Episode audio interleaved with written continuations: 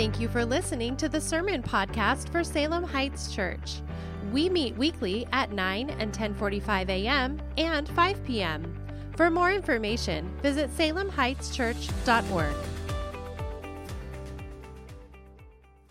Well, good morning, church. Uh, Pastor Pete here with Pastor Justin, and uh, we're sitting here in the chapel to uh, record a, a, special message for this morning uh, because um, our our city, our, our, our county has uh, been experiencing some crisis that we're sure you're well aware of uh, in light of the coronavirus. And uh, after prayer and discussion as an elder team, um, we, we felt led to cancel our Sunday services this week. But we wanted to take time to uh, speak to you, uh, both to speak to uh, some of the things that might be weighing on your heart. Uh, but also to kind of give you a biblical perspective of how we want to move forward over the, uh, the upcoming days and weeks as we uh, kind of continue to do life as a church. And I know Pastor Justin, uh, the Lord, kind of uh, laid some verses and some thoughts on your heart that we talked about. And so I'd love for you to share that with us. Yeah, I think the the things that we've been talking about as a staff kind of fell into four categories. Mm-hmm. And, and our main concern is that we wanted to be able to um, share some thoughts that would guide our thinking uh, that come from Scripture. Yeah. So the first one that uh, we wanted to highlight, and I want you just to read these for everybody. It comes out of 2 Timothy 1 6 and 7. Yeah, it says, Therefore, I remind you to rekindle the gift of God that is in you through the laying on of my hands. For God has not given us a spirit of fear, but one of power, love, and sound judgment. So I think the summary statement that we came up with is to be fearless but be wise. Yeah.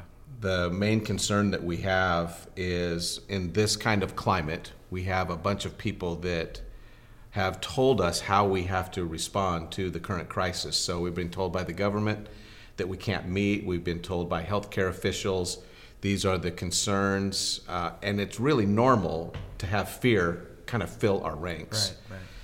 We're not supposed to operate or make decisions out of fear. We're not supposed to operate in our own personal lives out of fear, but we're not supposed to run a church based on fear either. But it's not just about fearlessness. It says, uh, For God gave us a spirit not of fear, but of power and love and self control. The idea of power there, literally the idea that there is something inside us that is such a different energy source, it impels us to do right things. Mm-hmm. So we have this power inside us that is pushing us forward to do right things. And the two things that follow that are love and self control. There should be an activity inside us that changes the way we respond to a world that's in chaos. And self control is we also cut ourselves off from acting in a way that will harm other people's reality or harm their opinion of Christ. And so we need to be fearless. Don't be afraid of germs. Don't run around being afraid, but be wise. Don't run down to the hospital and start handing out hugs, right? right, right? And, and then run back to the church and say, look how unafraid I am. Yeah. Um, that fearlessness has always been a mark of the Christian community. They have always gone into the mess.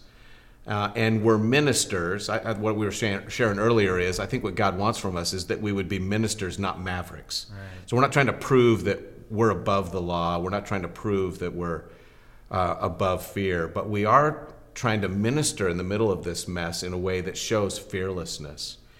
And uh, I had printed off a statement from uh, Julian the Apostate, the Roman emperor, and I've shared it at church before.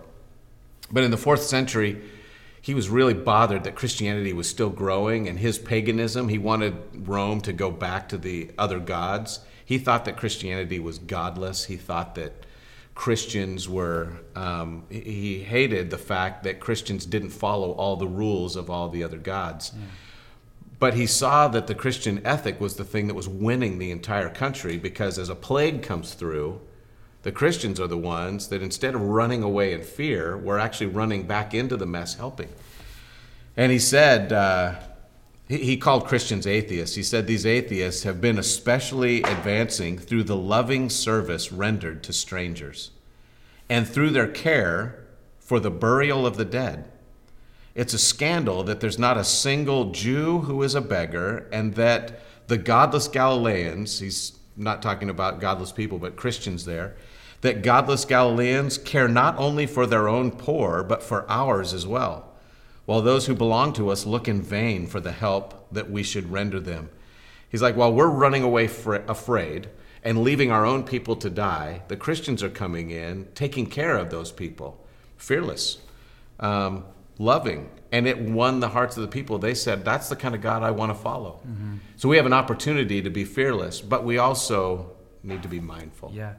And so, as we think about the situation, too, you know, this is a situation where we see the government coming in and making decisions on behalf of uh, our society, yeah. and then imposing some some rules and regulations that yeah. begin to impact the church. What do you think our attitude should be as believers in light of what um, the governor and other uh, political officials are saying? Well, that's the second passage I want us to read is in First Timothy chapter 2 verses 1 through 4.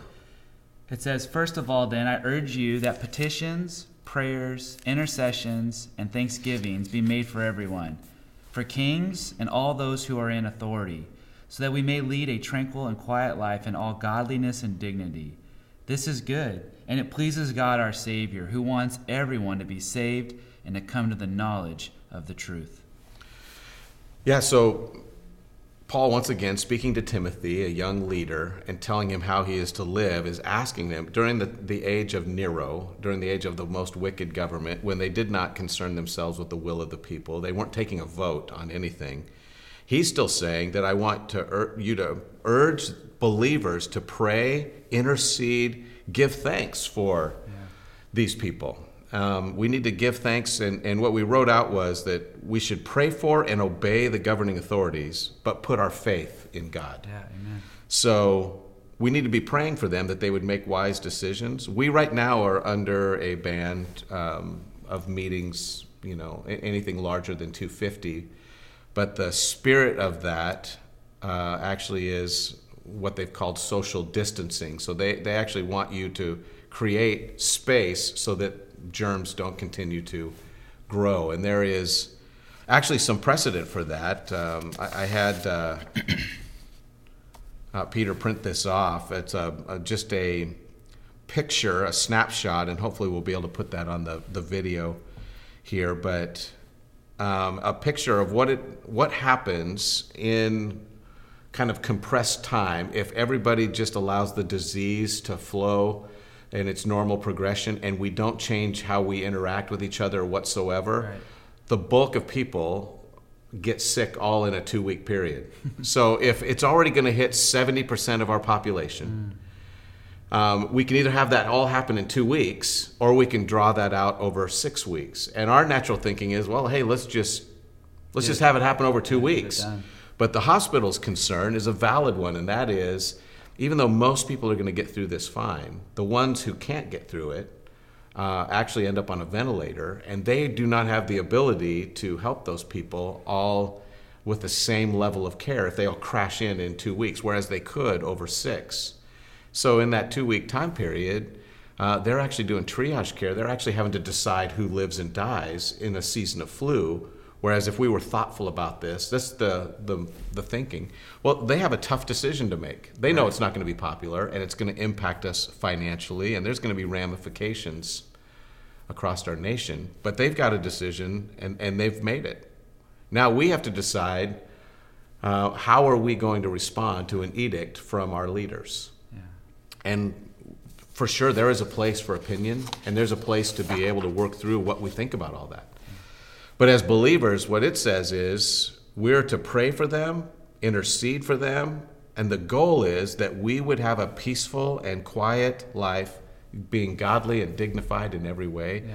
We're praying that we can live out what our faith means inside the ramifications of what a king requires or what a leader requires. And yeah. so, um, what we believe is the right thing is we're supposed to be praying that they would make wise decisions, but we're also to be praying how do we respond within those to have the most godly response. Mm.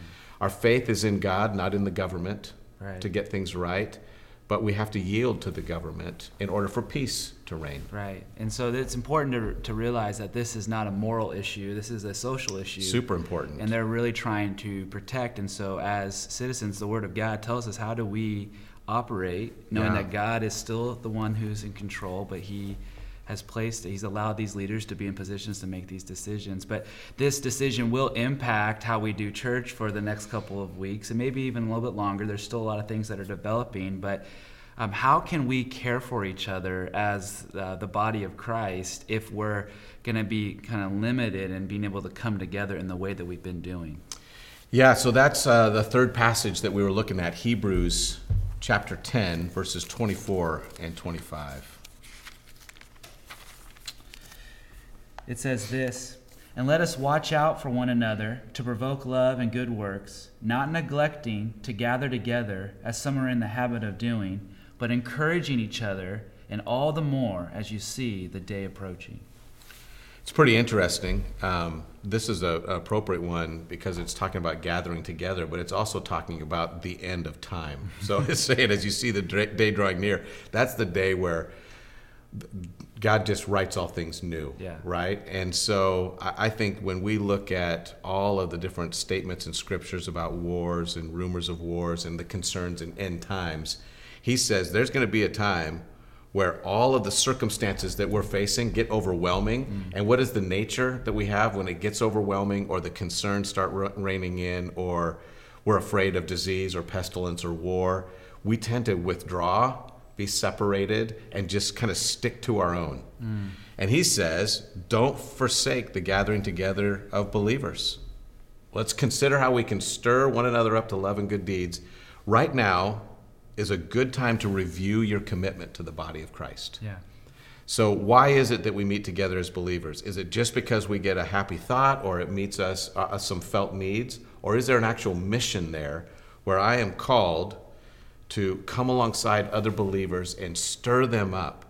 Right now, we're going to have a few weeks where we can't do that in the largest setting, but we are allowed to do that in smaller settings. Right. And we're actually praying about how we can meet in smaller settings during this month uh, that we're off. We're going to find some creative way to aid that, however that comes about. But right now, we need to review why is it that we actually gather together?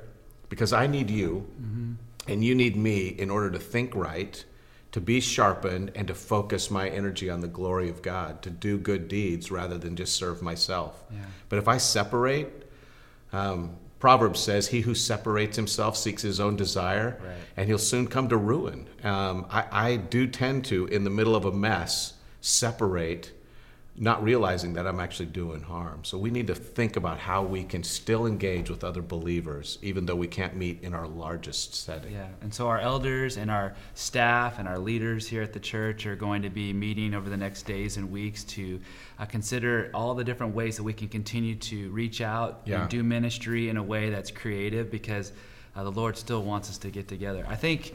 Uh, the one thing, though, as we were talking this morning, that really I hadn't thought about, and, and as we were talking, you mentioned this, was just sometimes we can look at something like this that uh, can stir up fear or anxiety, and we're asking maybe why is God letting this happen? Um, there's actually a positive yeah. uh, that can actually come from something like this when the whole world is kind of on notice. And Absolutely maybe true. share about that. Uh, 1 Peter 3.15. Yeah. Says this But in your hearts, regard Christ as Lord, as holy, ready at any time to give a defense to anyone asks you for a reason for the hope that is in you. Yeah, and, and it says, and yet do this with gentleness right. and respect, yeah. having a good conscience. Yeah. Um, th- there is a season right now where, in all of this chaos, uh, we tend to be rights based. And so our nature is to be offended. We can't meet. We can't do this. We can't do that. And our entire world is going to be irritated. There's going to be a loss of revenue. There's going to be concerns about what happens next. We're heading into an election year. There's all kinds of chaos and irritation and bother that's coming up. What is really going to stand out to the world around us that is emotionally in chaos, they're physically in fear, there's all of these different concerns that are assailing them right now the thing that is going to stand out to them is as a person who's walking forward, who is mindful of their situation, but they have hope. And it's not just that they're whistling in the rain, you know, but they're actually engaged with the culture around them in a way that says, man, yeah, this is a real mess. And I'm getting impacted by it too. I'm not pretending that I'm okay when I'm really not. but you engage with the idea this home, this place is not my home. And I've got these promises that are actually lifting me up from the inside that carry me above all of the noise and above all of the mess. And that hope that's in you, the hope we place in Christ, that it says uh, is all about um, uh, extending to them something that is different too. So this hope that is inside of us is is looking at the world around us saying, I want you with gentleness, Right. with respect, I want you to see why I have a hope in eternity and why my savior makes a difference. So this is a gospel opportunity Yeah. right now. And we have to remember that as we are going through this, we can either be known as complainers or we can be known as those who share the gospel. We can either be those who are part of the sickness or we can be part of the hope. And what scripture says is if Christ is in you and you're really fulf- you're filled up with who Christ is, that hope is going to be exuded out of your pores and the gospel is going to come out of you and more people will come to Christ in this scenario than they would have in a peaceful Yeah. path. Yeah. So, Well, I, I think it's uh, a, a great opportunity for, for our church to uh, practice uh, the truth that we believe that the church is not a building. Yeah. It's the it's us. It's the Yeah. people, and we can be the church, and we can fellowship as a church, and we can serve as the church wherever we are at. yeah, And so we're actually going to give. God has given us an opportunity now Yeah. to be the church. It's true. And, and I think that also the thing that's intriguing uh, and that is a great blessing to me is I'm talking with some other pastors in town. A couple of guys called me before we just did this, Yeah. and uh, each one of them said, "Man, this is crazy. How are we going to handle this?" But each one also said, "I cannot. This, this we've been talking for a long time about the sense that there is that God's just stacking the kindling, getting ready for revival around us." But in order to strike the match, you need friction, Yeah. right? What if this is the friction, that moment where God uses the cultural climate and all of the fear and all the hopelessness right there? He just erases it in a moment with uh, His presence. Yeah. Yeah, and we have an opportunity right now to exude Christ and show that we're above the noise, even though the, the world is messy. Yeah. And so, as a church, uh, we, we love you, we, uh, we care for you, and we uh, are walking through this very prayerfully uh, and deliberately because we want to shepherd you well. So, in the coming days and weeks, um, even for Sundays, we're, we're talking about all the ways that we can still do ministry, we can still do a service, we can still declare the truth of God's word, which is our primary calling to be uh, proclaimers of truth. And uh, we're going to continue to uh, do that, and we trust the Lord will give us wisdom. That's what we're praying for. Yeah. Uh, but, Pastor Justin, any final thoughts for our people before we sign off? Just don't operate in fear, stay in prayer, and stay connected. Awesome. Well, we love you guys, and we'll have more for you in the coming days. Have a great rest of your day. God bless.